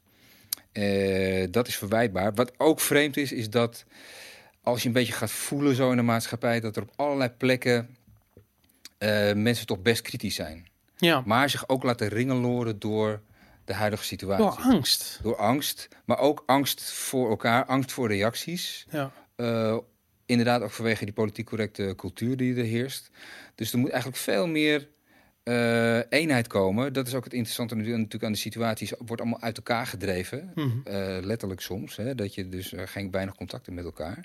Moet er dus veel meer bij elkaar komen. Want uiteindelijk gaat het maar om een heel klein clubje. Ja. En er is veel te veel verdeling op dat horizontale vlak. Ja. Er is een horizontaal vlak met allerlei verdeling tussen zwart, wit, rijk, arm, links, rechts, et cetera, et cetera. Maar het gaat altijd, in de kern gaat het over de verticale verdeling. Wat mij ooit een keer is uitgelegd, ergens in de jaren 90. Us and them werd het toen tegen mij gezegd. En toen dacht ik, ja verdomd, dat is het. Ja. Het gaat over us, dat was het goede aan Occupy. Die zei, die 99%, dat is us. En them is die 1%. En die 1% is afhankelijk voor de voeding van die 99%. Dus die 1% moet je in de tang hebben. En wat dat betreft zitten we nu denk ik ook in een fase, want we zijn nu een beetje in het gesprek aanbeland bij van wat voor dingen zijn er nou aan de hand. Dat kun je niet, je kan er niet allemaal je vinger op leggen, maar je kan wel een beetje aanvoelen dat we nu zitten in een fase van, het lijkt wel een soort training. Dat je moet door hoepels springen. Terwijl dat helemaal niet nodig is als je dus kijkt naar de feiten. Worden we nu een beetje klaargestoomd voor zo'n coronawet. Doe je mondkapje op, pas op voor elkaar. Cirkels in het park worden getrokken, heb ik gezien. Dat kan ik zeggen. Ja, de gekste dingen. Om maar te zorgen dat je meer in die China-hoek van... we gaan naar een socialistisch systeem. Daar lijkt het in ieder geval. In China heb je in ieder geval een technocratie. Ja. Waarbij techniek wordt ingezet om mensen... in de tank te houden, een beetje uit elkaar te houden. Nou, ik ben groot fan van de uitspraak van Charlie Munger. Hij is de rechterhand van Warren Buffett. En hij zegt, het is een beroemde uitspraak, show me the incentives and I'll show you the outcome. Met andere woorden, als je ziet waar iemand geld verdient, dat is waar het uiteindelijk de kant waar het balletje op zal rollen. En als je hier kijkt, wat zijn de incentives voor de betrokken partijen bij corona? Nou, de medicijnindustrie, dat is duidelijk. Ja. Dat je hun incentives zitten in de verkoop van het vaccin. Als je kijkt dat veel, denk ik, politieke partijen die nu vergeten om oppositie te geven, of partijen die in de regering zitten en die vergeten om kritisch te zijn. Hun incentive is een carrière. Misschien wel in Brussel, misschien wel, weet ik veel, misschien wel in het bedrijfsleven. Mijn probleem is dat de incentives voor de burgerbevolking, namelijk hun eigen gezondheid en het leven leiden van een normaal mens, namelijk gewoon buiten kunnen zijn met je vrienden of met je oma in het verzorgingstehuis, weet ik veel, dat soort shit. Gewoon normale menselijke dingen. Die incentives die worden weggeduwd door de incentives van de partijen die gewoon meer geld hebben om bijvoorbeeld de media te beïnvloeden. En dat... Als je het zo heel zwart-wit bekijkt, ik heb respect voor wat je zegt. Dat je zegt, ik wil de emotie weghalen en de conspiratietheorieën eruit halen. Dat snap ik helemaal, maar voor mij, het is geen conspiracy dat uiteindelijk de partijen die er het meeste gaan verdienen het hardste zullen rennen. En dat is letterlijk wat we hier zien. Weet je, Nederland gaat die vaccins afnemen. Dan zitten ze vervolgens met 60 miljoen of 20 miljoen, weet ik veel hoeveel vaccins ze dan uiteindelijk gaan aanschaffen, gaan ze zitten. Ja, dan moet er wel wat mee gebeuren. Dus dan wordt er weer een campagne op touw gezet. God, laten we hopen dat het niet een soort verplichte campagne wordt, want ik denk niet dat in Nederland echt op zijn plek is. Maar god, wie weet? Je weet het niet, weet je. Nee. En ik denk dat het belangrijk is dat mensen zich moeten realiseren waar ligt hun belang. Ja, ligt dat bij de overheid, ligt dat bij de medicijnindustrie of ligt dat bij hun eigen gezondheid? We zitten veel te veel, maar dat is ook des mensen misschien, dat we denken in termen van, vooral bij paniek, dan schiet je toch terug in een soort van reptiele brein en ook maar in een situatie van kind-ouder. En de uitspraak vadertje staat. Ja. Je gaat veel te veel in de zin van, werken in de zin van papa red me, mama red me. Ja. En daardoor leg je eigenlijk je verantwoordelijkheid bij de ander. Ja. Die verantwoordelijkheid die ligt dan bij de leider. Maar die leider geeft zijn verantwoordelijkheid ook weer uit handen. Ja, dan ben je natuurlijk, dan gaat het natuurlijk helemaal mis. Ja. Dus wat je moet doen is je verantwoordelijkheid terugpakken. En dat begint dan in dit geval bij de verantwoordelijkheid over je eigen gezondheid. Ja. Pak je eigen gezondheid terug, trek je eigen plan. Dat zei ik al bij Weet Wat Je Eet, wat inmiddels 5 jaar geleden is. En dat zeg ik eigenlijk nu weer. Daarom ga ik ook dat e-book maken over immuniteit en sterk worden. Mm-hmm. Want het sterk worden gaat verder dan alleen je immuniteit. Dat is nog een heel breed palet. Mm-hmm. Dus wat dat betreft denk ik dat dat heel belangrijk is. Zorg dat je zelf sterk wordt, maar zorg ook dat je doorhebt waar de beweging zit. Die zit dus niet bij de oppositie. Ga dat ook niet meer voeden. Nee. Hè, ik ga die politiek ook niet meer voeden. Ja.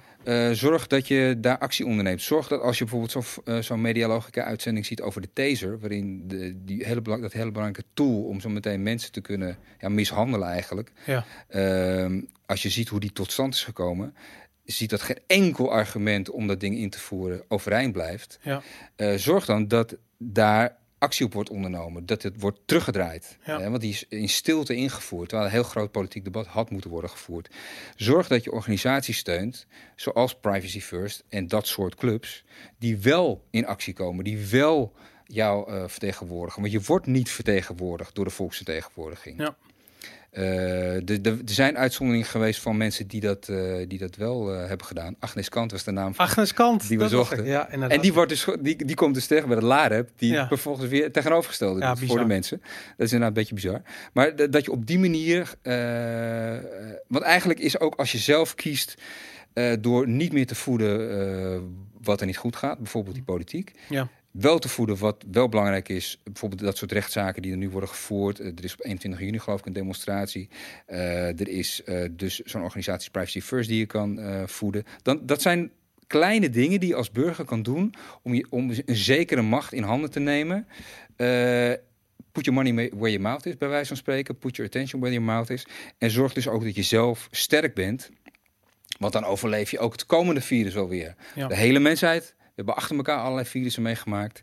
Heel vaak is dat niet helemaal goed gegaan, maar heel vaak is het wel goed gegaan. In ieder geval is deze bevolking er nu het resultaat van. Er gaat ook wel weer een volgend vaccin komen. Zorg dat je sterk staat en dan overleef je het volgende probleem ook wel. Ja, dat vind ik een fantastische conclusie. Okay. Zullen we hem daar stoppen? Ja, is goed. Dankjewel, Daan de Wit. Oké, super. Zag je dat? Gewoon hand, hè? Niet 1,5 meter. Nou, anyways. Thanks voor het kijken. Dit was Nerd Culture. Nerd Culture.